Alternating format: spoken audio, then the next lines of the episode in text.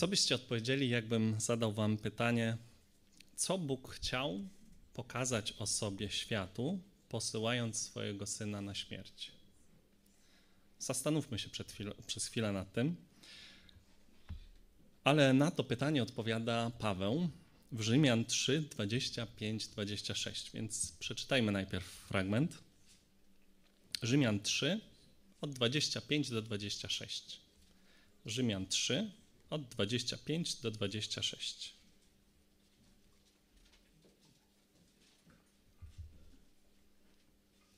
Rzymian 3, od 25 do 26.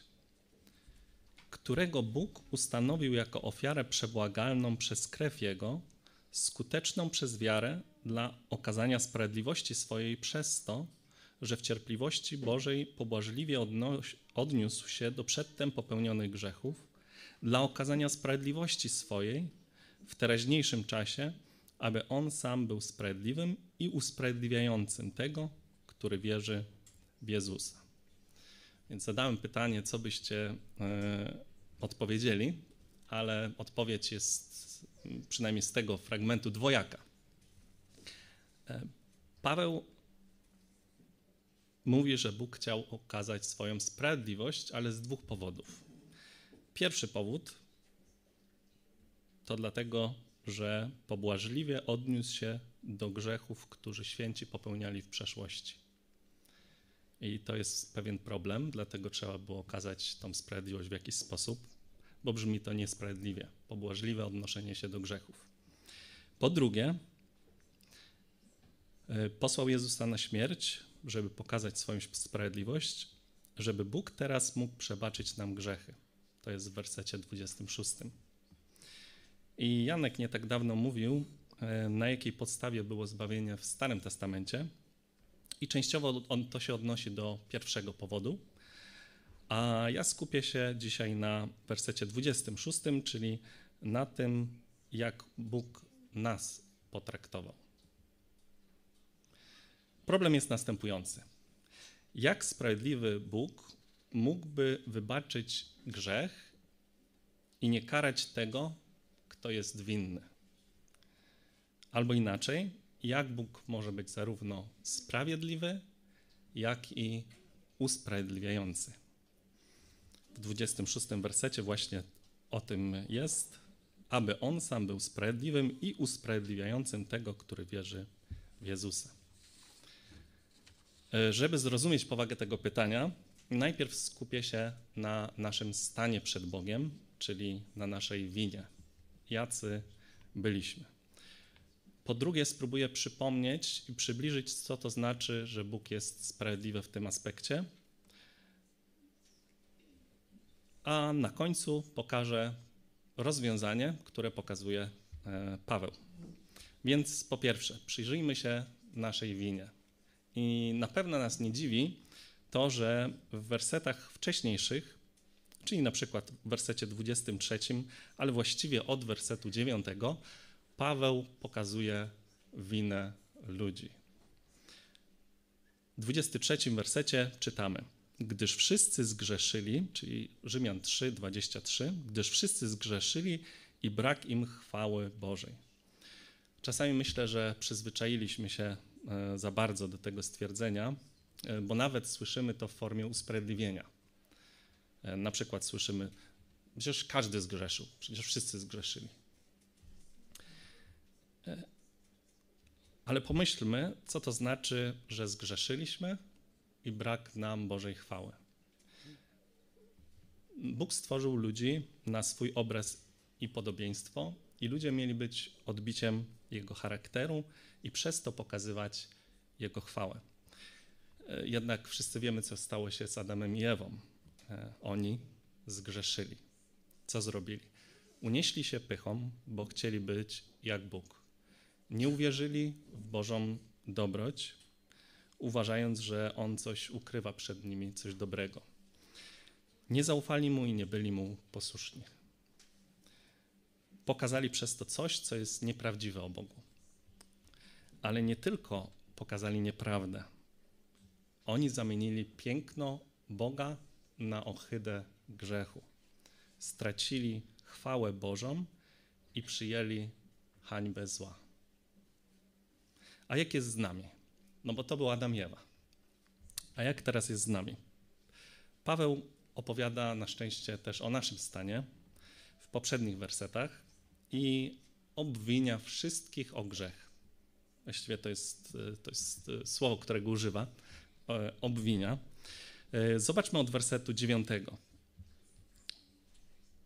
Rzymian 3, 9 aż do 14, a właściwie do 18.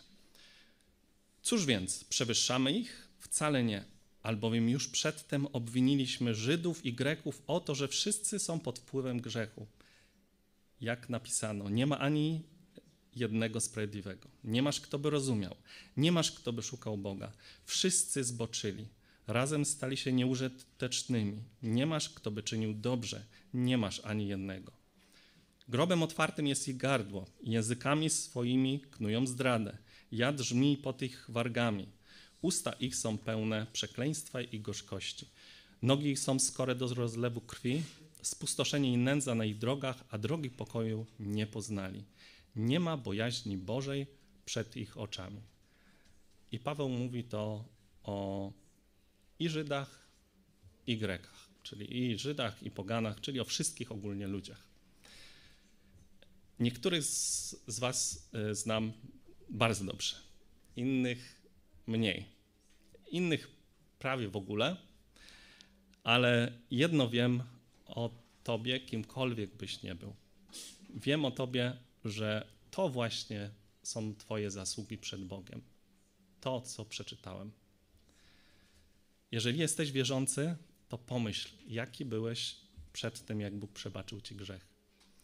A jeżeli jeszcze nie uwierzyłeś, to proszę, przemyśl swój stan, bo tylko wtedy zobaczysz absolutną potrzebę i jedyną drogę w Chrystusie. Czytamy, że nie ma ludzi sprawiedliwych samych z siebie.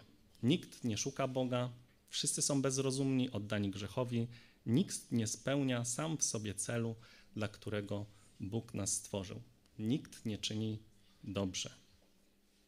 Bez Boga nie tylko nie spełniamy przykazań, ale nasze serca są pełne zła i z tych serc wychodzi, przyjrzyjmy się wersetom od 13.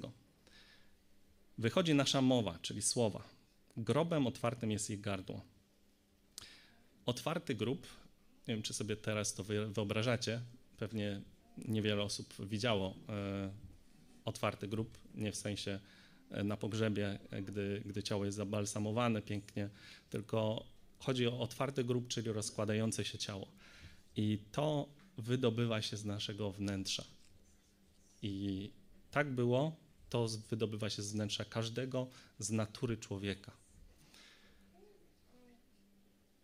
Nasze nogi, 15 werset, są szybkie do nienawiści, do gniewu, żądne zabójstwa, skore do rozlewu krwi. To są czyny nasze. A nasza droga? Jaka jest nasza droga? Czy zdążamy wszyscy w kierunku Boga? Każdy w swoją ma drogę, ale wszyscy w jednym celu do Boga. Spustoszenie i nędza na ich drogach, a drogi pokoju nie poznali. Ogólnie mówiąc, niesprawiedliwi i bez Bożej bojaźni. Czyli odwrotność tego, kim mieliśmy być. I co gorsza, odwrotność tego, kim jest Bóg. Dlatego słowa wszyscy zgrzeszyli i brak im chwały Bożej są tak przerażającym określeniem całej ludzkości. I tak jest każdy z nas z natury. Jedni są bardziej wychowani i grzech widoczny jest w ukrywanej nienawiści, nieprzebaczeniu, a u innego wychodzi to nawet w zabójstwie. Jeden myśli źle, ale nie mówi tego, a innemu jad żmi skapuje z ust. Każdy z natury ma serce pełne grzechu i to właśnie opisują słowa Pawła. A pamiętajmy, że jesteśmy stworzeni na Boży obraz i na Boże podobieństwo. Jakie ohydne rzeczy mówimy o Bogu przez nasze myśli, naszą mowę, nasze czyny. i jak wielką chwałę Bożego obrazu i podobieństwa zamieniliśmy na ohydę grzechu. I teraz następuje logiczne pytanie. Co Bóg powinien z nami zrobić? Wszyscy jesteśmy winni. Każdy chociaż raz zgrzeszył, a właściwie grzeszymy nieustannie. W swoim naturalnym stanie robiliśmy to. Nawet nasze najlepsze uczynki nigdy nie wynikały z miłości do Boga, zaufania do Boga, tylko z miłości do siebie i z braku zaufania Jemu. Co sprawiedliwy Bóg powinien zrobić z nami? Czy Bóg mógł nam po prostu odpuścić? Czy Bóg mógł po prostu nas uwolnić od tej winy, nie ukarać nas? Czy mógłby po prostu powiedzieć, nic się nie stało, albo nie ma sprawy? Przeczytajmy księgę, a może ja przeczytam, Księgę Przypowieści Salomona 17:15. Przypowieści Salomona 17:15. I ten, kto uwalnia winnego, i ten, kto skazuje niewinnego, obaj są ohydą dla Pana. Wszyscy się zgodzą na pewno, że skazanie niewinnego to jest straszne zło. Takie rzeczy się dzieją w naszym systemie sądowniczym, w każdym systemie sądowniczym, ale tak samo złe jest nieskazanie tego, kto jest winny. Gdyby Bóg to zrobił, byłby złym sędzią. Byłby tak zły, jak my. Grzech musi być ukarany, a złoczyńca taki jak my nie może pójść wolno. Jednak miłosierny Bóg chciał nam przebaczyć grzechy, ale i musiał też je ukarać. I Bóg miał wyjście z tego problemu. Więc przeczytajmy jeszcze raz Rzymian 3:25. Pierwszą część, a właściwie cały werset. Rzymian 3:25, którego Bóg ustanowił jako ofiarę przebłagalną przez krew Jego, skuteczną przez wiarę dla okazania sprawiedliwości swojej. Ofiary przebłagalne w Starym Testamencie miały zastępować człowieka i zaspokajać Boży gniew z powodu grzechu. Także ofiara miała być zabijana za winy człowieka, a człowiek miał iść wolny. I Jezus jest właśnie taką idealną ofiarą. Wziął nasze grzechy na siebie i zaspokoił Boży gniew. Dzisiaj czytaliśmy, że Ojciec dał Jezusowi do wypicia kielich, czyli miał przyjąć nasze grzechy na siebie, razem z nimi miał przyjąć gniew Ojca. On został potraktowany tak, jak my powinniśmy być potraktowani. Różnica jest taka, czy to jest coś wspaniałego, że on nie miał grzechu. My zgrzeszyliśmy, ale on nie miał grzechu, ale został potraktowany tak, jakby zgrzeszył niezliczoną ilością grzechów. Czytamy w Izajasza 53. Wszyscy jak owce zbłądziliśmy, każdy z nas na własną drogę zboczył, a Pan Jego dotknął karą za winę nas wszystkich. My byliśmy winni, a On, choć był niewinny, przyjął dobrowolnie nasze winy na siebie. I na Nim Bóg pokazał swoją sprawiedliwość, bo nie pozostawił grzechu bez winy. Na Chrystusie. Ale nie jest napisane, że Bóg ustanowił Jezusa ofiarą, żeby być sprawiedliwym i przebaczającym. Bóg zrobił coś dużo więcej, aby On sam był sprawiedliwym i usprawiedliwiającym tego, który wierzy w Jezusa. On nie tylko przebaczył nam grzechy, odpuścił nasze winy, ale jeszcze uznał za sprawiedliwych. Okazał się sprawiedliwym i usprawiedliwiającym w ofierze Chrystusa. Nie tylko wymazał nasze grzechy, ale przypisał nam idealną sprawiedliwość Chrystusa. Nie tylko nie traktuje nas tak, jak byśmy nigdy nie zgrzeszyli, ale traktuje nas tak, jakbyśmy wszystko przez całe życie robili idealnie. Tak, jak Jezus. Ojciec wziął nasze brudne szaty i włożył na Niego i Jego ukarał, a Jego czyste szaty włożył na nas. Bóg nas traktuje, jakbyśmy byli we wszystkim idealnie. Nie jesteśmy, ale traktuje nas, jakbyśmy byli.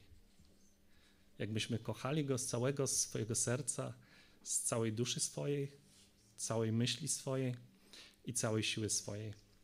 Jakbyśmy Mu byli idealnie, zawsze idealnie posłuszni. Na jakiej więc podstawie możemy być usprawiedliwieni przed Bogiem? Czy na podstawie naszych dobrych uczynków?